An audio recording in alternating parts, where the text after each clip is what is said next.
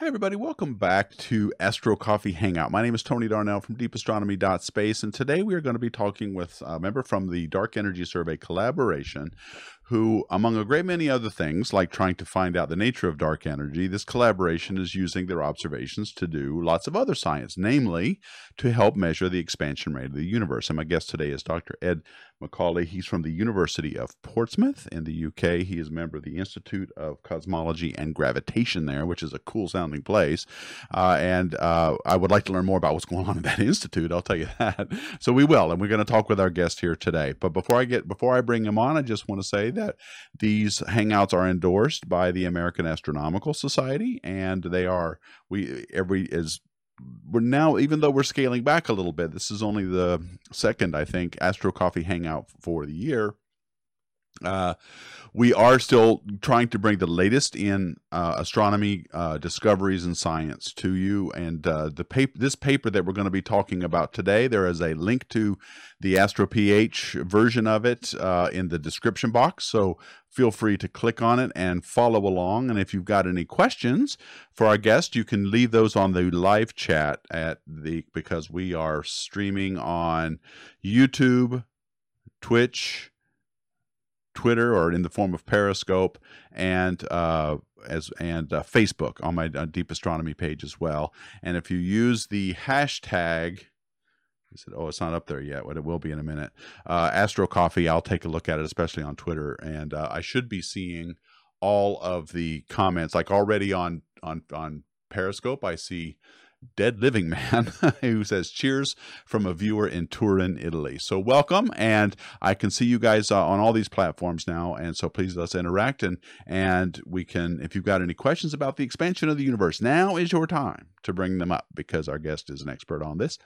And um, the dark energy, let me just give you a little bit of background. The Dark Energy Survey is a ground based survey that was installed at the there was a camera called the DECam, Dark Energy Cam, that was thank you Peter Q says he can hear me okay. That was uh, installed on the Blanco 4 meter telescope in uh, Sierra, Cerro Tololo Observatory down in Chile. And they has a it is a is it a 500 megapixel camera, Ed? I think it is. Yeah, 500 megapixel. Yeah, it's 500 megapixel camera designed for looking at a total of I think 5,000 square degrees of sky in the southern hemisphere, mostly because that's where the observatory can see, uh, over 525 nights. And they just finished taking that data, and they are doing data releases now, and they as they process and analyze this data, and papers are starting to come out. And one of the papers is, is one we're going to talk about today. People who have been using because there's lots of things you can use these survey data for, and we'll talk about that in just a little bit. Besides just finding dark energy or characterizing dark energy, so. Um, uh, we also just want to mention briefly that we have a Discord server at Deep Astronomy, and the link to that is also in the description box. I'm looking at that uh, chat as well. And that is a good way to chat after the stream is over. If you watch this on demand or if you're listening to the audio version, of the podcast on Deep Astronomy's podcast, then you could go on on Discord and let us go. Um, oh, here's a cool question. Um, Fly Purple Cat is also on Periscope. Non astronomer for sure. Have watched Tony since his first video. Wow. I just took up questions later. well, gosh, I'm really glad to see you, Fly Purple Cat. Thanks for joining us. Okay, let me bring up my guest, Dr. Ed Macaulay. He is uh, the, the lead author of a paper that is uh, trying to measure the Hubble uh, expansion rate of the universe. Welcome, Ed. It's good to have you here. Oh, hi. Hi. Yeah. And so why don't we take a little bit of a summary and let's talk about the eh, the universe since Hubble's time uh, we've known has been expanding, correct? Yeah, absolutely. So since you know 1929, uh, with uh, Edwin Hubble's observations, uh, yeah, we, we've, we've known that the universe has been uh, expanding. So the distances between galaxies are getting further and further apart. And one question I get a lot about this problem is that well, if the universe, you know, when we when we look at galaxies that are expanding away, Hubble looked at many galaxies that were going away, but he, the, the the the the conclusion seems to be that all galaxies are going away from us. But that's not really true is it? These these are only the galaxies very far away. The ones close by in our local group some of those galaxies are actually coming towards us aren't they Oh yeah, sure. So there's there's a few sort of subtleties and caveats um, to that. Yeah. So our galaxy, is, the Milky Way, is part of the uh, the local group. So it's a big uh, cluster of galaxies, um, and you know within that the the dynamics of those galaxies is uh, quite complicated. So for example, our our nearest galaxy, uh, Andromeda, um, is in fact coming towards the Milky Way. Eventually, they're going to merge. So yeah, you you have to get out to you know pretty distant galaxies um, before you get into uh, what's called the sort of Hubble flow. So this is the, the, kind of when you're looking at such big regions of space that it's just the overall expansion of the universe is the important thing. And, and even something as big as a galaxy cluster is so small that it, it's kind of not uh, significant. And in order to make these measurements, when Hubble did it, uh, he used something called a standard candle let's go ahead and talk about what that is up front. Yeah. Uh, and he used a, there are several kinds of which we're going to talk about both, but talk a little bit about what a standard candle is. Sure. So, um, if I could just back up one moment. So, a standard okay. candle is a way to measure um, a distance um, to something out in the universe. And the reason that we spend so much time in cosmology measuring distances is because of the length of time uh, that the light takes to reach us. The by measuring distances, we're essentially looking further and further back into the past. So it allows us to precisely pinpoint how far into the past we're looking. Um, so a standard candle is one of the methods we, we use to measure distances. Um, and the basic idea is if we think we can understand how much light a star or a galaxy or something is emitting, intrinsically, we can go and measure in our telescope how many photons we're receiving. And then with geometry, we can use that to work out how far away that object is. And then through the speed of light, how, uh, how long ago that light left its source. So that's, that's the basic idea of a, a standard candle. And it relies on us being able to understand something about the source well enough to figure out how much light it's emitting yeah, the key thing is there if you can know something about its intrinsic brightness, that is how bright something actually is. If you were stand, if you were, if you were like holding a light bulb directly next to a hundred watt light bulb directly next to your face, you would know and feel its direct energy off of it. And if you move it a hundred feet away, that hundred watt light bulb goes down by the square root, uh, or one over the square of a hundred feet, or, or meters. Let's use meters since we're in the real world, and uh, then the uh, and uh, uh, you can you can infer if you know how bright something is right away, and then how right next to you, and how bright something is far away. You can get the distance by that difference in brightness. So the intrinsic exactly, exactly. the intrinsic and brightness is important. Yeah. So if you thought, yeah, it's it's a hundred watt light bulb, but then maybe uh, it turned out it was a I don't know a, a fifty watt light bulb so it, it's fainter, then of course you say, okay, well, it must have been closer then to have that same brightness. That's right. Yes. But of course, in nature, you know, it, it's not quite as no one comes along and says, oh, you know, that's a, a 50 watt galaxy or something. Yeah, and let's talk about what kind of standard. So these are called standard candles. These are things we know how bright things are intrinsically, as if we were right there next to them. And there are there are, well, I guess there's really only two, isn't there? I, I can't think of more. There are Cepheid variables and Type yeah. 1a supernovae, right? Um, so I guess those are the, the most established ones. Um, there's a lot of work on trying to get other um, standard candles. So there's um, the possibility we might be able to use active galactic nuclei as some kind of standard candle or other kinds of supernovae as standard candles. But yeah, I, the, the two main ones there, they're Cepheids and, uh, and these type 1a uh, supernovae. Okay, and just very briefly, but it's not really the topic of your paper, but Cepheid variables are what Edwin Hubble used yeah, uh, in his paper. And these are variable stars that when you observe them, they have a characteristic brightening and a dimming. They're variable.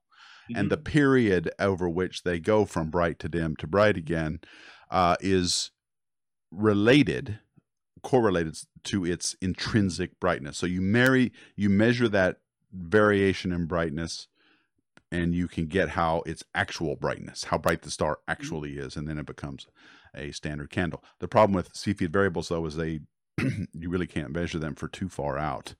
um, Yeah. in, in most cases. But there's another kind, and you gave me a great animation, which I'm going to show. And then if you could talk about this, is what a, tell us what a Type One uh, A supernova is, Sure. and this is this is looping as you talk. So, so this is the um, we've got a, uh neutron star um, orbiting a uh, red giant here. Um, so a, uh neutron star, it's uh, it's a very specific uh, kind of star, and the star in general, it's a balance between um, gravity pulling the star in and the the kind of fusion reaction, which kind of wants to make the star explode. And with a white dwarf, um, when if that white dwarf gets to a mass um, slightly uh, less than one and a half times the mass of our sun, that balance gets upset and the whole thing explodes. So what we see in this movie is that the white dwarf is um, actually um, accreting material off this red giant star and increasing, increasing in mass. And when it gets to that mass, uh, which we call the Chandrasekhar mass, uh, then it explodes and it obliterates the, uh, the red giant that it's orbiting.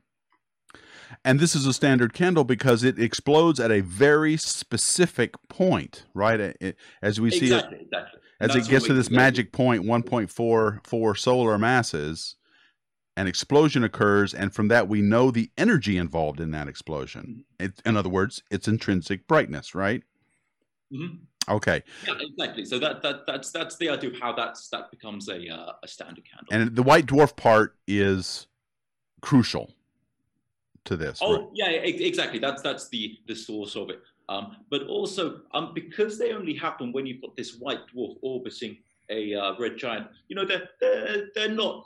It is not a kind of everyday occurrence, right? It's it's a fairly special configuration of stars that you have to get uh, for this to happen. and but you were able to see some uh, in the dark energy survey timescale. Uh, you again, we you were observing for a total of 525 nights, but they weren't all consecutive nights. They were spread out throughout a several year period. So through that time, you were able to capture some Type 1A supernovae as they occurred, right?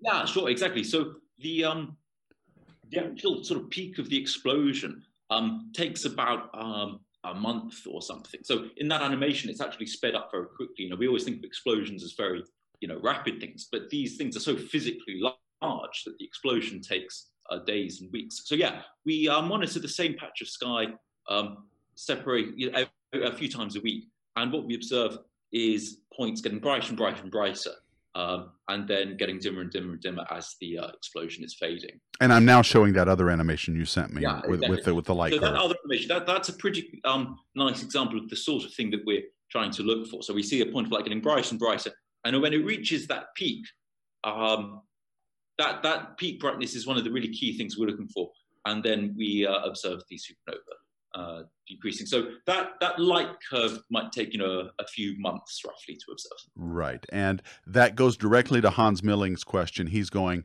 he's asking, how can you be sure that these supernova explosions have the exact same brightness? The mass of these stars must be very different, even though they are similar in size. No two are the same mass. And that's what we yeah. that, that's what we just Great- showed, right? Great, great question. And um, yeah, absolutely. It, it's um, because that assumption that these are um, have all, all, all the same intrinsic brightness. It's you know it underpins a lot of cosmology, right? It underpins a lot Yeah, of it does. uh, dark energy. So um, one of the ways that we're confident that they've got, all got the same brightness is that we're we're very sure from a theoretical point of view that that star is going to be exploding at 1.44 times um, the mass um, of, of our sun. So it's almost as if someone said, "Hey, look, it really is a, a 50 watt light bulb." Um, so that really helps us.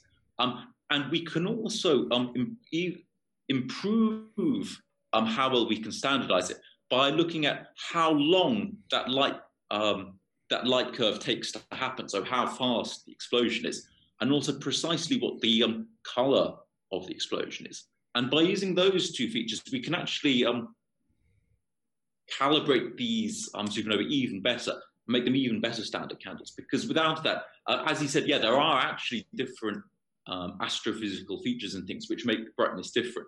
But we can correct for that by looking at extra details that we get from the light curve. And that's something which has actually really improved supernova cosmology in the past 10, 20 years. What would what would be different? The type of star that's in orbit around the white dwarf? Uh, what would Yeah. what would what would cause differences in a type 1a supernova brightness? So um, it's a great question, and that's essentially sort of whole field research. So a lot of people spend a lot of Right. time- So tell us all about it in about if you could do that in a couple of minutes, Yeah, I'd appreciate sure, it. So, um, um, one of the factors is maybe the environment that the star is living in could affect the brightness of the explosion. So if the galaxy has a lot of extra dust or a lot of extra heavy elements, maybe that could Oh, of course, yeah. explosion. Okay. Um, there could be other things like um, there, there- there's some suggestion that maybe all of these Type 1a supernovae, um, there maybe they're not all um, a red giant and a neutron star. Maybe they're two neutron stars inspiraling and then um, crashing into each other. So it's a kind that would be a completely sort of different um, ex- uh, explosion. Um, I guess those are the, the, the kind of two main things. Um, other things which really affect the explosion are we've got a it's essentially a giant thermonuclear um, explosion. So very similar physics to what you get in a you know a thermonuclear uh, atomic bomb. Um, and just as with the atomic bomb, precisely which elements you have in there, so you know how much calcium and nickel and that sort of stuff, um, that goes into um, the strength of that explosion. So depending on exactly how many elements you have in the red giant, uh, that can also affect the explosion. And it's something we think we can kind of get a handle on by looking at the color of the explosion. I really do mean that the color, whether it's red or bluer. I see. Um, so, so yeah, it's it's definitely something we're thinking about, and it's definitely something that we want to test um, as as much as we can. Well, that sounds like a, a, a question that you just answered a question that Therion was asking about the metallicity of stars being involved uh, in, in in in the supernova brightness. So you're just saying that yes, it can. It, it Oh the, yeah, the metallicity yeah, of a star. exactly. Okay. All right. Well, um, all right. So the the so we've we've gone over what these scan these standard candles are, and now which is important because we need to know how bright they actually are, and that tells us how much energy is there, and we can use the inverse square law, I guess, uh, to to Yeah, say how far away it is. But we also use redshift. Uh, Yeah. In addition to that, right? How does redshift play a role in, in getting these Okay, yeah, absolutely. So, um, essentially, Hubble's law, what the thing Hubble discovered, is that there's a direct relation between the distance of a galaxy um, and its redshift. So, its redshift is um, how much the light from that source has got stretched out. Um, so, how much it's become redder. So, if the light was emitted maybe yellow or blue, um, that light gets stretched out. Um, so, something I'll, I'll just mention about redshift because it's a it's a very um, misunderstood thing. And actually, when it was first discovered, um, a lot of astronomers thought that this was due to a, a Doppler shift because the, these things were all moving away. And, and a lot of people do think about redshift that way, but it's actually a gravitational redshift. So as the distances between um, two galaxies are getting further and further away due to the expansion of the universe, um, it's essentially acting exactly like a gravitational redshift that you get when a photon's climbing out of a star or something like that. So the wavelength of the photon gets stretched out and it gets to redder and redder wavelengths. Oh, I was about I was about to argue with you, but then I saw what you're getting at. So you're Okay. it is a Doppler effect, but the the trailing of the of the the the light the wavelength of light is due to a gravitational effect, not a, vel- a velocity effect. Yeah, it's, it's, it's exactly right. So, um, and we actually um, observe many, many galaxies where if you interpreted the redshift as a Doppler shift, the only way to get a redshift that high is to go faster than the speed of light. That's right. And a few people get hung up on this. They think, what? So is the galaxies, are the galaxies moving way faster than the speed of light? And the reason is it, that um, to, to be to be sort of strict about it, that it's really the distance between those galaxies which is increasing. So the, the photon is losing potential energy as it's traveling towards us, and it's getting shifted to higher redshifts. I, I've often, I'm glad you brought that up. I've often explained it this way, and you can tell me if I'm doing it wrong. That it's not that these galaxies are racing away phys- in, at a velocity that's greater than the speed of light, but space time between us and that galaxy is being created at a rate that doesn't follow those same laws. It's not bound by the speed of light. Limit, correct? Yeah, yeah, exactly. I think that's that's a that's a that's a good way to to describe. It. Yeah, so so we, so we know that nothing can move within space-time faster than the speed of light. That's right. But uh, there's no reason that space-time itself can't expand at any speed it's like. And you know, we think um, certainly during inflation in the very early universe, you know, we think that's exactly what is happening. Yeah, and you're right about that being a sticking point, and I'm glad you clarified that because it is it is it's an important distinction because you do get redshifts that indicate a velocity greater than the speed of light if yep. you just took that at face value, but you need to re- realize there's lots of other physics going on here. And so, yeah, so if, if, you like, you, you can kind of think, if, if it helps, you can kind of think of it as these galaxies are physically moving away from us, and it's like a Doppler shift. But strictly, it's not actually what's going on. It's really just that the distance between these galaxies is increasing, and that's um, causing this redshift of the photons. And that's not bound by the, uh, the by the laws of, of, general relativity. So yeah, well, right. well it, it, it, that that's described by general relativity. But there's nothing in general relativity that says that space time itself can't expand at any speed of light. Excellent. Okay, great. Well, so just let, now let's describe. Now we we've set a, a, very good stage here, I think, for the science yeah, yeah. and what's going on. Let's talk about the dark energy survey and your observations. Describe for us what you did, or what the dark energy survey did, and what data you you you used to write your paper. And then yeah, we're going to so, talk about what answer you got.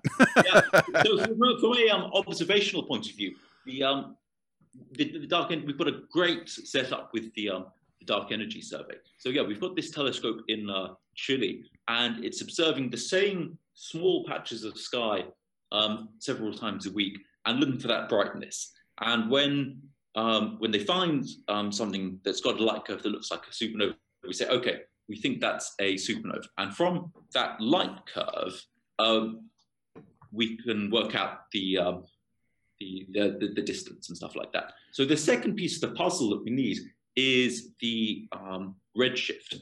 Um, and th this is where I think the survey is, is, a sort of really neat feature of the survey. So um, I spent a few years working in um, Australia, and there's a almost identical telescope to the one in Chile in um, Australia, the, um, the AAT telescope. and this telescope is essentially exactly the same. The, the, they were both built at exactly the same time. The mirrors were kind of made in the same factory next to each other. Um, but at the AAT, instead of having a camera, um, it's got a spectrograph, ah, a really, yes. really great spectrograph. So when things have been found in Chile, um, if they're interesting, then we can go and get the spectra, so the, um, the, the, full distribution of the wavelength of the light with the AAT in Australia.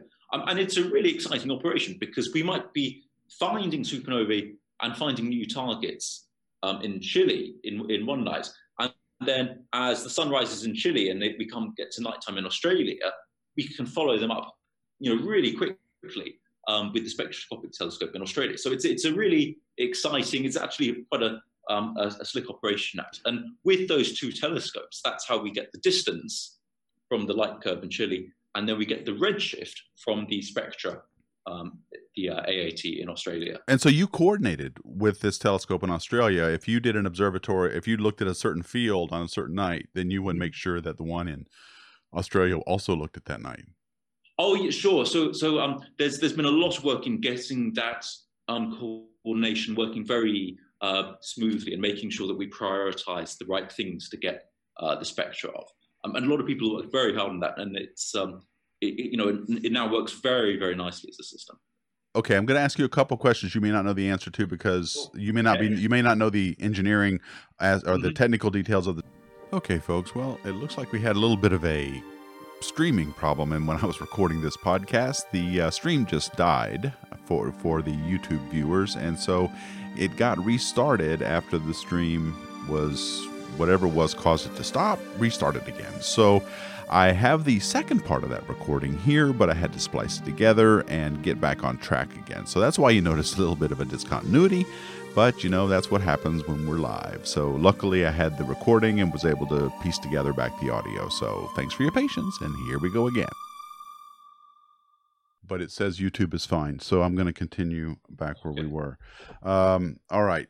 Um, so we were talking about the way in which observe the way we were talking about the uh, DECam uh, uh, observing sequence and how important it is for when you're in when it's in supernova mode to get the uh, the cadence just right so you can get that peak of the of the supernova curve. That's what we were talking about, and I don't know where exactly it cut off. So we will. Uh, I want to just talk. Uh, I, basically, they, they do 40 minute exposures uh, on a given supernova observing run, and they will work to get the light curve of the supernova, which I showed you earlier in the Hangout. Now, but but one thing that I was surprised by is that I thought the um, I thought the uh, when when DES was online and taking data that it just did it the same way every time. So what it does when it's in supernova mode is mm. different than what you're doing when you're in dark energy mode. Yeah, yeah, exactly. So there's okay. there's um, a wide field of the dark energy survey um, which is where most of the well, you know, where the other dark energy science is being done. So um, looking for um, gravitational lensing and that sort of stuff. And then we have four very small, deep patches in the dark energy survey, and those are the only um, regions where we're looking with that really high cadence to try and find the uh, supernovae.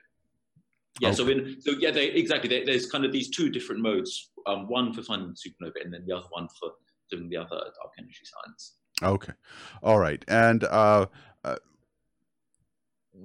you guys don't look at this stuff uh, manually. You use software, presumably. So this enter this the all of this data comes down on a given night, uh, mm-hmm. and um, uh, you use software to tell you, hey, there's a supernova going on, right? Mm-hmm. Okay. All right. Uh, Uncle B, uh, Uncle Bill is like, you came back on a completely different URL. Is this why we don't see the YouTube chat?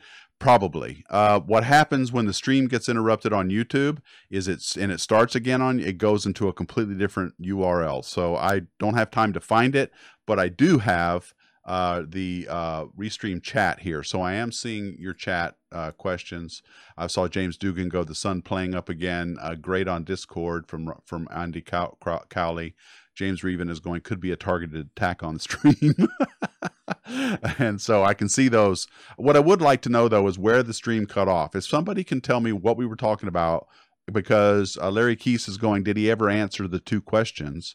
I don't know what he's talking about. What questions are you talking about? And I'll re-ask them if if it didn't uh, if it didn't take. So, um, okay. So uh, now you've did you look at data for the entire uh, for your paper again, mm-hmm. the did the data that you used was it from the latest data release? For the, I think I think you're on data release two now, right? Yeah. So it, we actually just looked at data from the first three years of the survey, um, and you know, of course, we've got the the full five year uh, you know, which is now finished. So, uh, so yeah, there, there is sort of more data to come. This isn't actually looking at the, the full data set from the Dark Energy Survey. Yeah, it's important to remember how these things work. You get all this data, and you're sitting on a yeah. computer somewhere, but you've still got to crunch this through. I mean, people are still going through Kepler data for goodness sake. So, oh, yeah, yeah, yeah. So this this stuff takes a while. So, um, oh yeah, yeah. All right. So the um, uh, okay. So I'm I'm too busy reading these questions. I need to to, to concentrate on the, the the flow of the conversation here. The now I want to know um, what what did you get? Let's talk about Hubble H naught, the number we yeah. all care about. This is the rate of the expansion of the universe. You want to describe H naught for us, and then tell us what you got. Yeah, sure, exactly. So so just to describe H naught a bit, the the way the unit works is um, we report it as, and again, this is why it's a bit confusing because the units actually are reported in terms of a speed, um, you know, partly for sort of historical reasons, even though, um, you know, it is not actually a Doppler shift. The, the units are reported as, as if it is. So um, the units are um, what would be the, the effective speed of two galaxies which are separated by a distance of uh, one megaparsec. So a megaparsec, that's kind of the typical distances between uh, galaxies. Um, and um, so the units are, is, and is, you know, if you, if you think, you know, feet and miles per hour, this is, it's such a mix up of units. So the units are kilometers per second. So that's the speed. Yeah, we get that's pretty that's pretty familiar. yeah. So it's kilometers per second per megaparsec. So it's saying if we have two galaxies separated by one megaparsec, how fast will it look like they're moving apart in the speed of kilometers per second? Yes. Um, and this is a value which we can essentially predict with our cosmological model and observations of the very, very early universe, so observations from the cosmic microwave background. So if we take those observations um, and they tell us about the ingredients of the universe, and the key one is how much matter is there in the universe, the density of matter, and that's something we can measure really well. And if we take that density and our model of the universe, lambda CDM, it predicts that um, Hubble's constant should be um, about 68 kilometers per second per megaparsec. Um, I worked out how fast that uh, 68 kilometers per second is in uh, miles per hour. It's 152,000 miles per hour. Well, thank, uh, thank you, thank you for pan- uh, pandering to the U.S. yes. Well, actually, the UK uses miles per hour too. So to we be use to, per to be fair, yeah. it's such a mashup of units. Yeah. So uh, that's just just what we've got. Now, you said something quite interesting. You said that the the if you if you use models of lamb, what was it called again? Lambda. So our, our current best model um, for cosmology. It's called lambda CDM. That, that's the name of the. And that's a density. That's a density number uh, for the universe, essentially, right? Um. So the, an, an, an, probably one of the single most important feature of lambda CDM, yeah, is is the density of matter. So um, yeah, it, it's essentially how many atoms of or, or you know the, the, the weight of matter in a in a given volume. And you said that using those models, the answer is about you get about for H naught sixty eight kilometers per second per megaparsec. Yeah, exactly right. Yeah. And what did you? An error of less than one percent. So you know, you know, really quite a quite a precise prediction. And you and, and and is that what you found in your paper? Yeah, and what we found in our measurement is it, it agrees just um, almost uncannily well with what you would predict um, from uh, from that. Yeah. Well, hang on. I thought there was this thing called a a, a, a conundrum, a, a universal expansion conundrum, where everybody using Type One A supernovae in the past were getting numbers much higher than that, like on the order oh, of yeah, seventy three sure. and, and kilometers is, per second. Um, this is kind of where the the puzzle starts to get really um, exciting. So when we were talking about how these supernovae are all um, standard candles, and we know the brightness of them. Um, there's an extra kind of twist on that. Um, and it's not so much that we know exactly what the um, brightness is, but we know that they're all the same brightness. So it's a it's not like someone's telling us, oh, it's a 60 watt light bulb. These are all a bunch of 60 watt light bulbs. It's like someone telling us, okay, they're all the same light bulb, but I'm not going to tell you if it's a 20 watt light bulb or a 100 watt light bulb. So there's another piece of the puzzle where we have to calibrate the um, the intrinsic brightness. So we have to figure out essentially what's the wattage of these supernovae. So traditionally, um, you know, starting with Hubble and, uh, and going on, uh, they've been calibrated by comparing the brightness of supernovae to the brightness of these Cepheid variable stars. So we had so the, um, and this is something that um um, Adam Riess, who's uh, one of the uh, famous discoverers of dark energy, that's what he's really been pioneering recently. So he's been looking for galaxies where there are Cepheid variable stars, so you can use that to work out the distance to the galaxy, and also a Type 1a supernova. So from the Cepheid variable star, you know the distance to that galaxy. And then because there's also a 1a going off in there, you can use that to calibrate the brightness the, the, the intrinsic brightness. So as well as knowing that they're all the same, you can say, okay, it's a, a particular brightness. And that's how you get that H naught value of 74. Okay, so this idea that all type 1a supernovae are the same brightness mm-hmm. is is key here. Not that we know what that actual brightness is. We just know that of all the type 1a supernova that can be seen. They are the same brightness, whatever that is. Yeah, and exactly. you use these Cepheid variable observations to get that brightness Mhm. for that particular galaxy.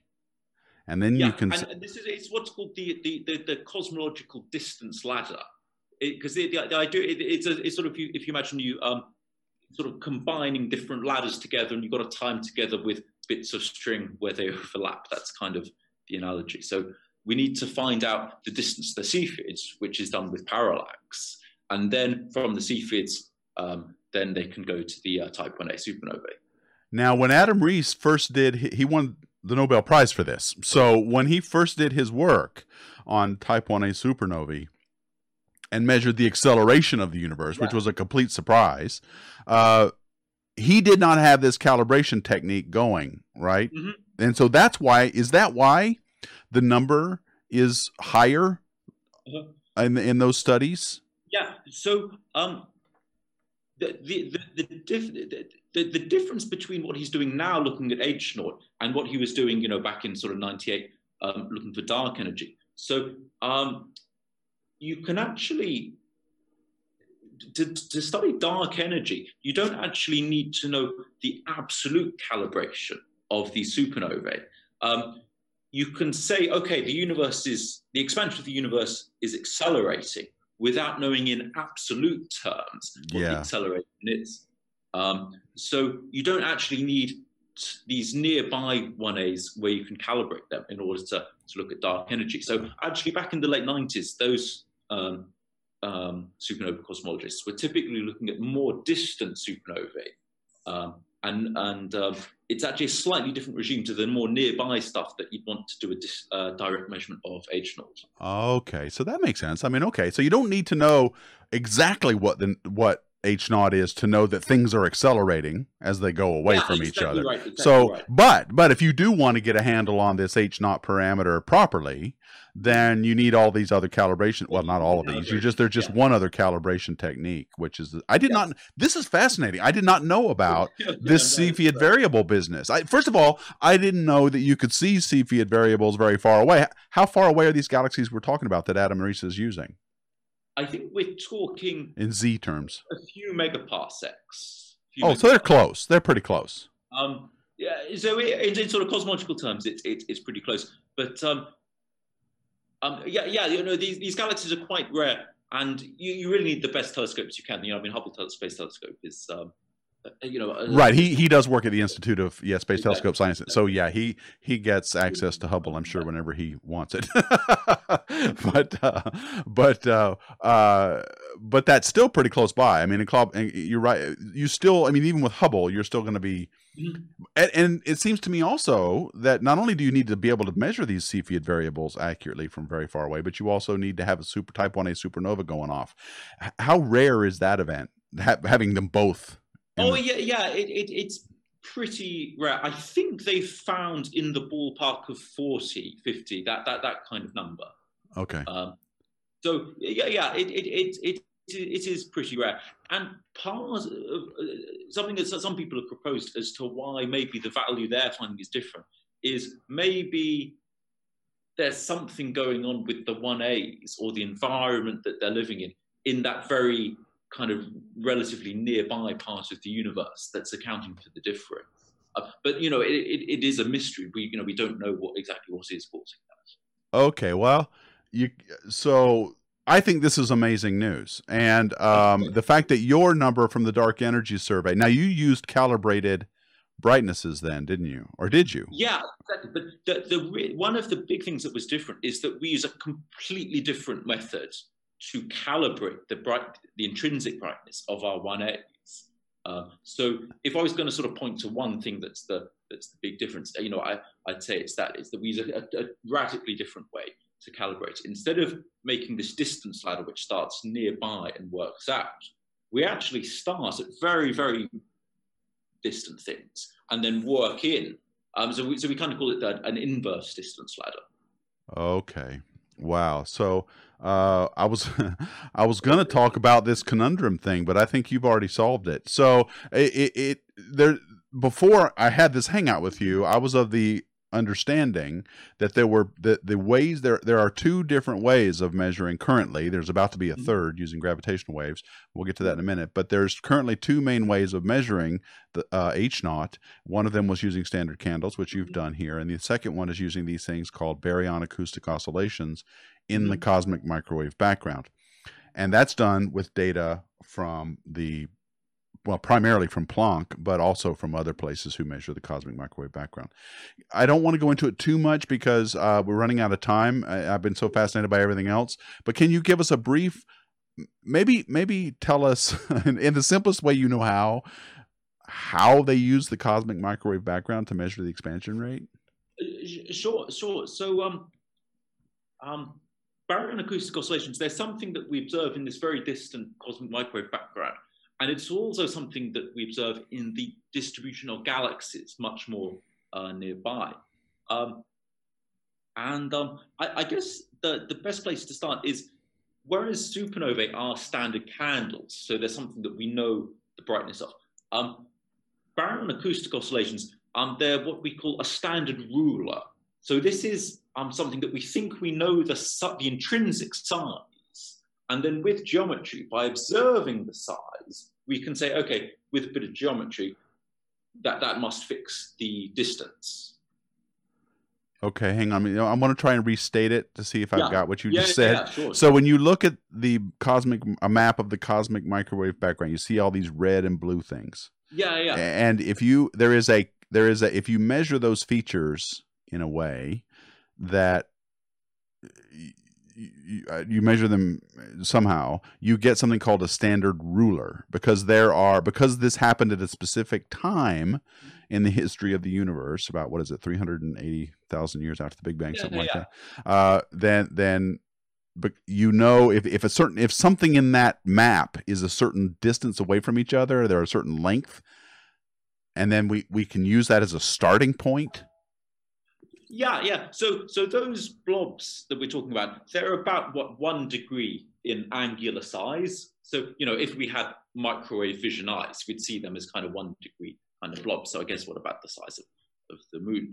Um, yeah, and that early universe where um, that we see in the cosmic microwave background. So, the whole universe is a very hot plasma, um, and the whole universe is very similar to to what we, we see now on, on the surface of our own sun. So in terms of temperature and what it's made out of, it's really just this very hot um, hydrogen.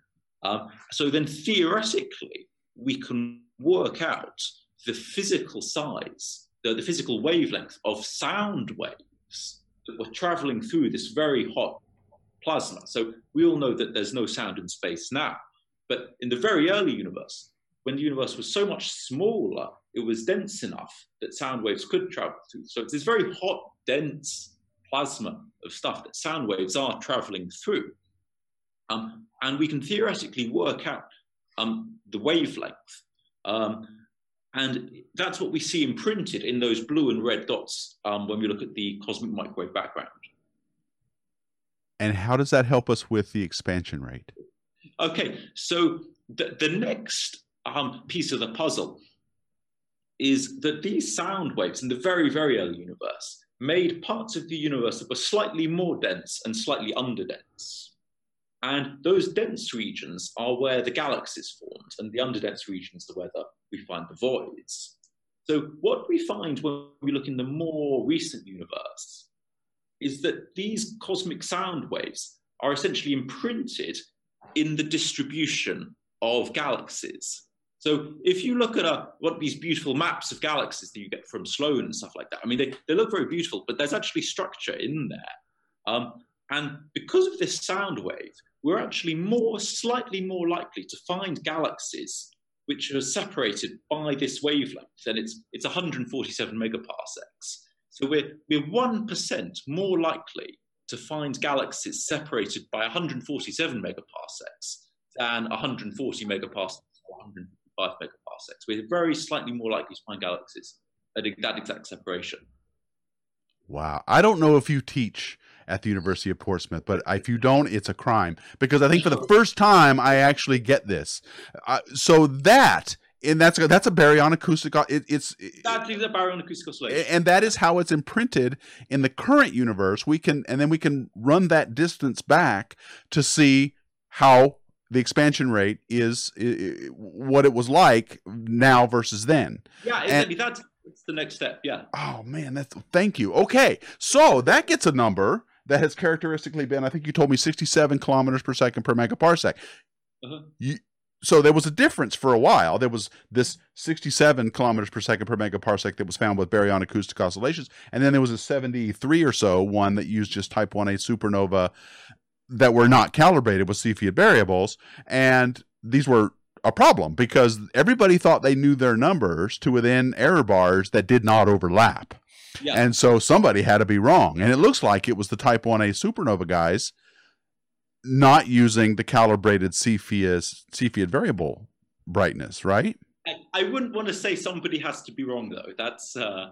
Well, okay, but these observations were done with error bars that were in, would you say, 1%, one and a half? Yeah, yeah. yeah. Okay, so that's a pretty sure I, value. You're pretty sure yourself at one and a half. Yeah, yeah. I, I, I think what these measurements are telling us um, is that we're missing a piece. We're, we're missing something interesting with something that is going on here. And maybe it's exciting new physics, or maybe there's there's just something in some of these observations that, that we're just not we're just not getting yet. Okay. All right. Um, but I, I, I, think it's at the stage now where all of the observations are so well understood that um, it, it, just doesn't look like ah we're missing something or um, yeah it looks like we're, we, we, we're going to have to learn something interesting in order to figure this out but wait a minute uh, hang on this is pretty there's still there's still a pretty good agreement now what did I miss something when you said we, there's okay, something we so, still don't understand? So, so, we find excellent agreement with with with, with Planck, right? But there's still this disagreement with what um, Adam Riess is finding okay. in the very local universe, but, but calibrating to Cepheids. Right. But I thought you just and we we're really pretty sure about how this calibration to Cepheids works. It's because you know, we, we can measure uh, parallax very well, you know, that's kind of geometry. That's right. We can measure the brightness very well. So it's actually a very clean measurement to, um, to get out to um, these Cepheids and the type 1As. So it's, it's still, a, if anything, a bigger mystery as to why that doesn't match up with the other stuff that we're seeing. Oh, really? So mm-hmm. while the close in, uh, relatively close in observations that are calibrated uh, have a number, the fact that they're so different from the ones Adam Riess got in the 90s is a cause of concern. So, so the supernova Adam Riess we're looking at in the, in, in the 90s, they're, they're not really what you want to be using for um, H naught because they're not necessarily in the same galaxies that we'd be finding Cepheids in. That's but, right. Um, yeah, we're, what we're what we're seeing is is our results are looking into a, a, slightly more distant part of the universe than the very local um, kind of Cepheid results. And that's saying, okay, at these distances, the universe is still expanding um, in a way that's consistent with observations from Planck and our lambda CDM model. And then if you go a little bit further forwards in time to the kind of part of the cosmic time that um, sort of Adam Riess is looking at, then you get this faster expansion. So if any questions like, okay, how how has that happened? Does the does the universe very very recently suddenly start expanding, or you know, are we still missing something in you know you know maybe there's something missing in how we've done our calibration. Um, you know, you know, we we think we've we sort of um, accounted for everything, but maybe in calibrating the BAOs, there's something that nobody knows about um, at the moment. So I'd say, if anything, the, the, the kind of plot has got thicker and, and kind of more interesting. Okay. But yes. yeah, it's it's certainly not uh, certainly not gone away. Okay, superluminal. I see your question, and I'm going to ask it. I'm also going to ask yours, Andrew Planet. But I, but I just have one more quick thing I want to bring up, and then we'll. You don't have to spend a lot of time on it, Ed. But the okay. so that we we do have another player on the field now besides BAOs and Type 1A supernovae and Cepheid variables. We all we now have what are hopefully going to be more observations of colliding neutron stars and and their consequent their consequential gravitational waves. Um, Are you excited about? So this is coming from LIGO. Let me just mention that briefly. LIGO just came back online. They're hoping to see with this new improved sensitivity that they now have more neutron star collisions. They've seen one, and they've gotten an answer for H naught based on that one that they've seen. But the error bars are huge. So are you just maybe if you know something about it, maybe tell us briefly what they're doing, and then uh, tell me how confident you are that might help out the situation. Oh, sure, sure. So this is this is super exciting. So um, these gravitational waves, when two gravitational wave sources like uh, neutron stars collide, they give us uh, what's called a standard siren. So that's right. You know, like the sort of standard candle, you see the brightness standard, really see the size. The standard candle, it, it, it, really is something where you can kind of see the, the, the strength of that gravitational wave signal. Um, and that gives us the, um, the distance. Um, you also need the redshift. So it has to, to, occur in something that will give off some light that we can follow up and get a redshift from. So things like black hole inspirals, um, they're probably not going to be so good for this. But yeah, something like two neutron stars inspiraling. Um, yeah, and you know that, that that's something which has been done, and you get the distance and you get the redshift. And what's beautiful about it is in one step, you can get a value for H naught. Um, so um, I think they get a value. It's basically 70 plus or minus kind of 10% at the moment. Yeah, that's what Just, I read. 70 kilometers per second per megaparsec. So, you know, it, it, it's really uh, which, it, at, yeah, which at the time I read that was right in between the two numbers, right? It was like, oh, man, it's amazing. it's amazing about 70. Uh, yeah. Well, good, and and so you're obviously very excited about uh, seeing this. They've they've improved the sensitivity such that they're hoping to see quite a few more of these neutron star collisions in the coming years. So I don't know how long this current configuration is going to be operating, but it's a it's they've just upgraded the sensor the sensors to be more sensitive to this. So we will keep the uh, keep our eye out. Okay, let me ask a couple of questions. Superluminal. Uh, asked Tony this before, but if the universe had a finite size at t plus one, t plus two, t plus three seconds after the Big Bang, is it just it, and it's just been expanding ever since? Doesn't that mean the universe is finite? so it had a size at t plus one, yeah. t plus two, and it kept it kept getting bigger. But here we've only been going for thirteen point seven or nine or whatever it is billion years. Uh, it's a certain size now, around I think forty seven billion light years in radius. Mm-hmm. Doesn't that mean it's finite? Yeah. Okay. So there's um, there's a couple of things there. So first of all, um, when we talk about the size of the universe, we can mean a few things. So we can mean uh, the kind of observable universe, so the part of the universe we can observe. And yeah, that, that definitely has a finite size. There's only so far um, in the universe um, that we, we can see. So, you know, there, there is a distance to the cosmic microwave background, and we can't see uh, beyond that. Um, that doesn't necessarily mean that the universe has a, um, a finite size. So the universe might be infinite, it might have a finite size. Uh, neither of those mean that the universe has an edge. Uh, if you think about the surface of a sphere, um, you can draw a circle on the surface of the sphere, and that has a, a certain radius, and you can make that bigger and bigger. Um, the sphere doesn't have an edge, you know, you, kind of keep on going around it like that. Um, the radius of the sphere can be bigger and bigger or smaller and smaller uh, but there's still no edge to the surface of the sphere. So um, we think the geometry of the universe might be something like that, but instead of just on a surface of the sphere, um, you know, you know, with more, uh, you know, with three space dimensions. Um, so yeah, there's there's not there's not probably almost certainly not a kind of hard edge to the observable universe. Um, if, if, if that, that sort of helps to answer. Yeah, it's it. I, I, I appreciate your trying, and every time I try to visualize it, I never can. But the the uh the the that's where you say that it's uh, finite but unbounded or something like that, right? I mean, if, it's, it's if, if, I can if I can make one point which I found super super helpful. You, you probably heard that the expansion of the universe it's like inflating a balloon. Yeah, stars on it. The key thing about that analogy is that the space of the universe is just the surface of the balloon. It's not the whole volume. In this analogy, um, there's just two dimensions of space, which is the surface of the balloon. So um, that surface is getting bigger and bigger, but the analogy, it's, it's just the surface of the balloon. It's not the, the kind of whole balloon. It's that um, it, it's a kind of useful analogy, but if you think about it as like the actual balloon, you could, it, it, can get a bit sort of misleading. Yeah, that's a good that's a good analogy because the, the other analogy everybody always uses is this raisin bread. You you have to you know right. right. you have to be careful. The raisins are on the surface of the balloon, and that's the galaxy. We're not talking about the inside yeah, of the yeah. dough. The raisins are on the surface. The yeah.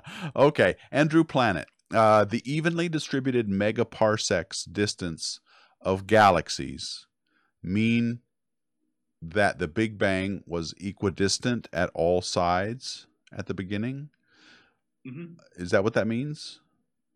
The the evenly distributed megaparsec yeah. distance of so, the galaxies. Um, so, so what, what is incredible, and I think this is one of the most mind blowing facts, is that the large scale distribution of the of the galaxies that we observe today is directly caused by, in part, the initial conditions of the Big Bang. Um, and we can actually infer things about the initial conditions of the Big Bang by looking at the large scale distribution of galaxies, which I, you know, I just think is completely mind blowing. Yeah. Um, so, um, so galaxies are randomly distributed in the universe. So it, they're not like sort of laid out on a on a kind of even lattice. They they are randomly distributed. Um, but um, and so you you you, you may fairly um, say this is counterintuitive, but um, you can kind of have different kinds of random. So even though they're random, there is still this preference that we're slightly more likely to um, find galaxies separated by a specific distance. Sure, there's patterns in randomness. There always have been. Yeah, so exactly, exactly. If you think about maybe uh, you've got white noise and pink noise and brown noise, these are all random noise, right. but they have a different spectrum. Um, and we think that essentially the, the spectrum of the distribution of matter in the universe, which we see in, in galaxies, um, was um, seeded by quantum fluctuations in the primordial universe, which, which, imprinted this kind of randomness. And then when the universe um, expanded in inflation, those quantum random fluctuations got imprinted in the very, very large scale of the universe that we can now trace out with, uh, with galaxies. So by tracing out the position of these galaxies, we can actually trace back to the these quantum fluctuations in the earliest moments of the universe, which I yeah I, I just think it, it's incredible. It's, um, yeah, that is it is incredible. The amount of information we're able we're able to get out of all kinds of things in astronomy oh, not it's, is, it's, is always been impressive yeah. to me, uh, and this is no this is no exception. So all right, well we're going to have to stop there because we're out of time. My guest today was Edward Macaulay from the University of Portsmouth. He's a member of the Institute of Cosmology and Gravitation there. He's also a member eh, of the Dark Energy Survey Collaboration and published a paper, the link to which is in the description box. If you would like to read the work he did on Type 1a supernova, supernovae and getting a new value for H naught, which is using uh, Cepheid variable calibrations to get a number that is, uh, I think, going a long way toward helping us understand uh, this conundrum of the differences between the different various ways people are measuring the expansion rate of the universe. However, it does open more questions, as he pointed out, that now, well, why is it so different than what they got before? So, as with all things in science, we get more uh, questions as we go along. Um, are you going to use? Is I, I just got to ask this: Are you going to use James Webb at all when it's launched? Do you think that's going to shed any light on this on this oh, trouble? James Webb is going to be absolutely incredible. Um, I, I, I think we can pro my, my, my hunch is that we can scarcely begin to imagine the things that James Webb is going to discover. Okay, that's what everybody says, and because, I agree. I'm very excited about it. It's going to this deep infrared, and at the moment we, we, we just have essentially almost no information about what the universe is like. So I, I think, um, I, I mean, uh, probably the, the, the, most useful thing I can say is that dark energy was, you know, uh, um, one of the, the things we got from Hubble Space Telescope, and no one was thinking about dark energy when the Hubble Space Telescope. No. you know, um, so I, I think we could we can't even begin to imagine what James Webb is going to discover. Okay, well, uh, I'll leave it there. And I want to thank you for your patience on the stream, folks. What I'm going to do is right now it looks like there's two URLs for this stream. I'm going to download them both stitch them together and repost them as one URL. In the meantime, uh, you'll have to kind of go back and forth between the two streams. My apologies. What happened, as I understand it, is my Wirecast software just suddenly threw an error and stopped streaming. And whenever you do that on YouTube, it closes the other stream, and then when you start up again, it starts an entirely new stream. And so that's what happened here. I will get all of this hopefully on Twitch and Periscope. That did not happen, so we will see how that that plays out. But I'm gonna uh, want to thank you all so much for watching. And I'll, just a reminder, I'm going to be in New York next week in Times Square trying to image with telescopes uh, from the OPT telescopes. Uh, we're going to be looking through their triad filter and uh, taking images of galaxies from the center of Times Square. So I'll be streaming some of that live. I'll also be posting lots of videos on YouTube, so check out that as well. And Carol Christian will be back in the next uh, uh, Astro Coffee Hangout. She's currently in a at a meeting somewhere in Europe, and I forgot which one. So that's where she is. And on behalf of Carol Christian and and uh, Ed Macaulay, I want to thank you all so much for watching. And as always, keep looking up.